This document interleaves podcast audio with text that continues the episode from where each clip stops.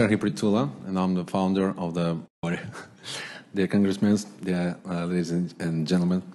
My name is Serhiy Prytula, and I'm the founder of the uh, Prytula Charity Foundation. Uh, it's a great honor to speak to you here in uh, United States Congress. My colleagues and I represent the Ukrainian volunteer community, uh, which is an inherent part of Ukrainian civil society. Um, but to speak truthfully, it's hard to divide our societies into civil and military during the war. Uh, it's better to call them people who defend our state with weapons and people who bring them the bullets. Since February 2022, our foundation has raised more than $85 million for the needs of Ukrainian army. We delivered more than 3,000 drones, including three Bayraktars 2, 11,000 communication systems, 850 vehicles, including armored ones. We also bought a satellite and access to the database of the entire constellation of satellites. It would be impossible without the truth, trust, and support of millions of Ukrainians, no matter in Ukraine or abroad. But we are not alone in this fight. On behalf of Ukrainian people, I'm grateful to the people of the United States of America, thousands of men and women who stand with us, consult, train, volunteer, and listen to us.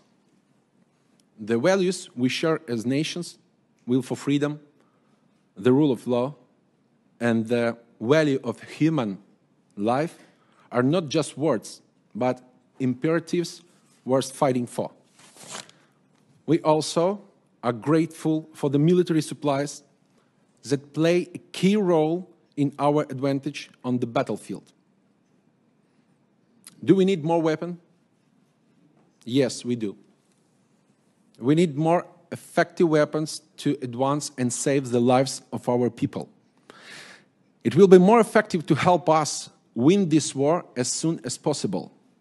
It is much cheaper to help Ukraine win this war now than to spend more money later on fighting Russian aggression in Poland or Lithuania. It should be clear for everyone that Russia will not stop in Ukraine. The next step for all of us is to ensure justice. Russian war crimes should be investigated. Their executors, from decision makers in Kremlin to the war criminals in the trenches, should be punished.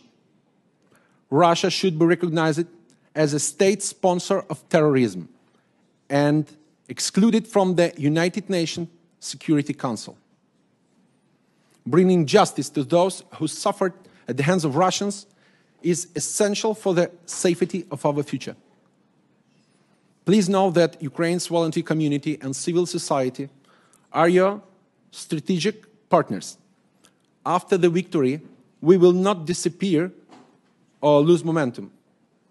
We will keep balancing the government, ensuring that our country develops democratically, and that the deep relationship and cooperation between Ukraine and the United States of America continue into future. Again, let me thank you for your support of Ukraine, your strong belief in our nation and our victory. We are invincible when united. Thank you.